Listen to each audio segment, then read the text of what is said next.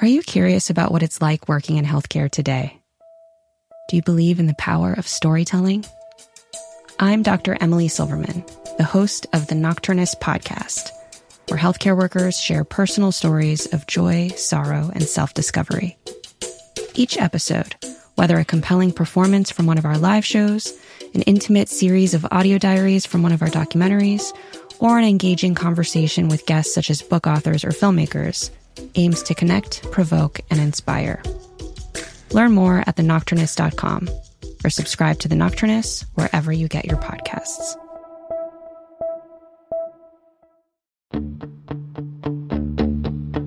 The 2020 race was supposed to be all about healthcare. Healthcare, healthcare, healthcare coverage. Healthcare costs are one of the biggest issues, if not the top issue. Then 2020 happened.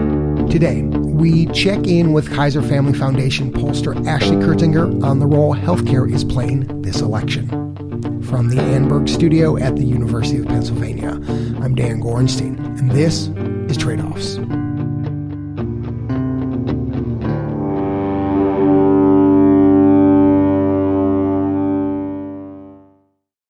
Ashley Kirzinger, it is the third time we've had you on the program. I'm very happy to say. The first was back in February, just after the Iowa caucuses. I still remember sitting with you in Washington, D.C. Uh, and this is what you told us. Voters are telling us right now that healthcare is their top issue in the election. So a lot has happened since then, an unbelievable amount, actually and you've been polling the whole time. Is healthcare still the top issue for voters? So, in our latest tracking poll, which we released earlier this month and before the passing of Supreme Court Justice Ginsburg, um, we found that healthcare has dropped from the top issue, now being ranked fifth in importance among voters. It's behind the economy, the coronavirus outbreak, criminal justice and policing, and race relations. But this doesn't mean that we're not still hearing about healthcare on the campaign trail. The Wesleyan Media Project, which collects data on all campaign advertisements throughout every election cycle, um, has found that one third of Biden advertisements are actually about healthcare. We need a president who will protect our healthcare, and that's Joe Biden as are one fourth of Trump campaign ads. President Trump is expanding healthcare and access, bringing down costs. Healthcare policy is also one of the top issues featured in all pro Democratic Senate ads. So voters are less likely to tell us that healthcare is their top issue to their vote, but it's still playing a role in the 2020 election. And staying on this track for a second, we asked you back in February what about healthcare was the most pressing for voters? And this is what you said there. It really is about their healthcare costs. It's those out of pocket costs, whether it's their deductibles or their copays. Has the pandemic changed priorities at all, or does cost continue to be the big issue? Back in February, 24% of voters told us that healthcare costs was their top healthcare issue. That has dropped to 15%. So now we're seeing a larger share of voters saying um, improving access to healthcare in the face of a global pandemic is their top healthcare issue rather than just healthcare costs. Overall, Ashley, are you surprised that healthcare has been jumped by all these other issues, issues around policing and racial justice, uh, the economy, and the pandemic?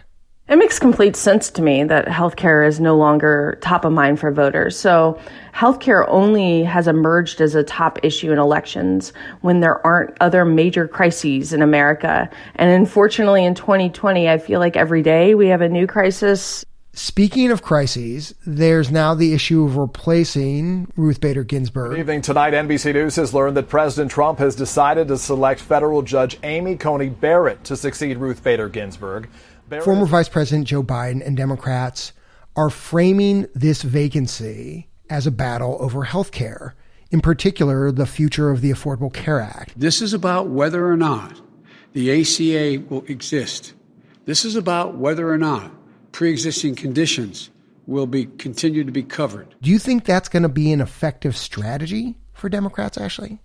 Well, if we think back to 2018, it was really effective for Democrats to be running as the party that was going to protect the Affordable Care Act and pre existing conditions. And so I think the increased attention on the ACA Supreme Court case allows Democrats to talk about health care in a way that they're very comfortable with and in a way that voters give them the advantage. And so, to that point, and perhaps it's early to try to answer this question, Ashley, but are there any polls since the passing of Ruth Bader Ginsburg that suggest it could drive turnout?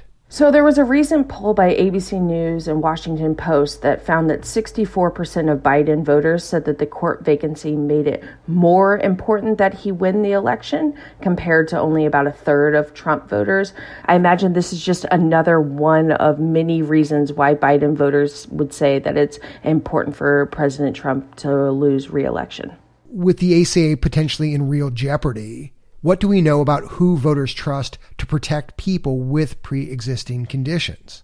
As you can probably expect, a majority of Democratic voters say that they trust Biden, and a majority of Republicans, 84% of Republicans, say that they trust uh, President Trump to do a better job. But when we look at voters overall, especially swing voters, those that haven't made up their minds, 54% say they trust Biden compared to only 24% of swing voters who say they trust Trump on this issue.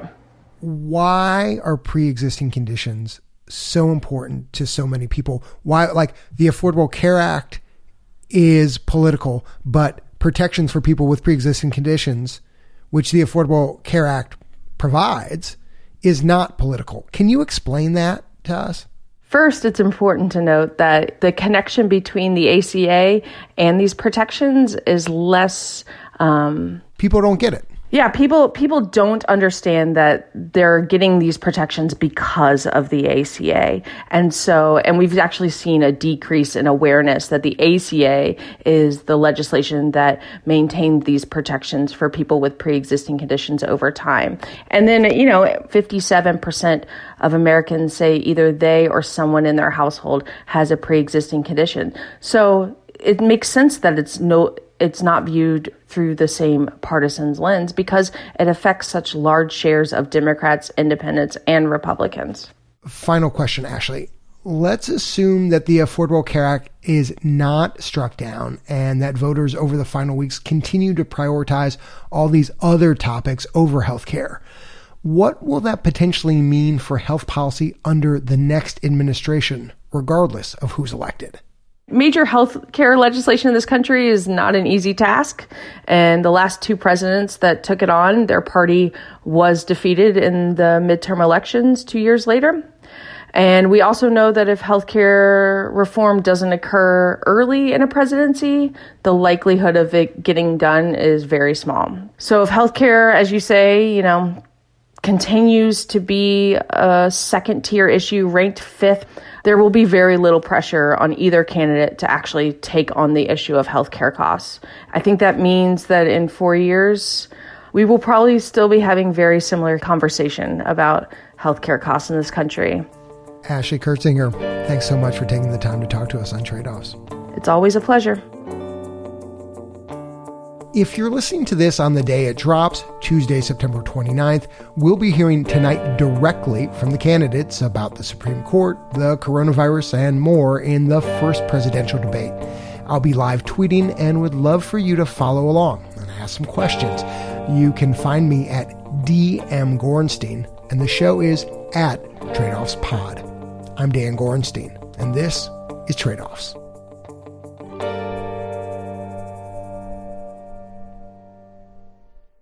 If you enjoyed today's episode of Trade Offs, keep in touch with us between episodes by signing up for our newsletter.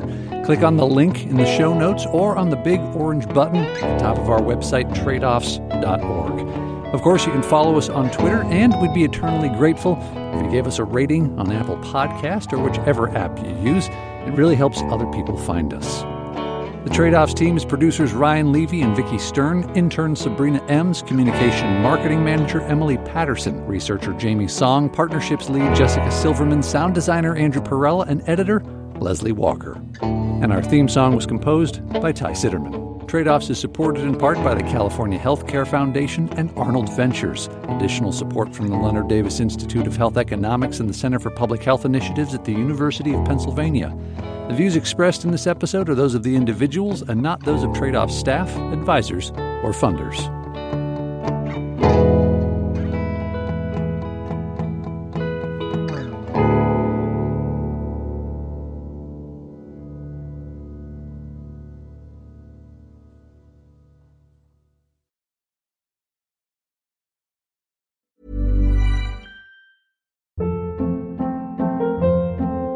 Hold up. What was that? Boring. No flavor. That was as bad as those leftovers you ate all week. Keke Palmer here, and it's time to say hello to something fresh and guilt-free. Hello Fresh. Jazz up dinner with pecan-crusted chicken or garlic butter shrimp scampi. Now that's music to my mouth. Hello Fresh. Let's get this dinner party started. Discover all the delicious possibilities at hellofresh.com.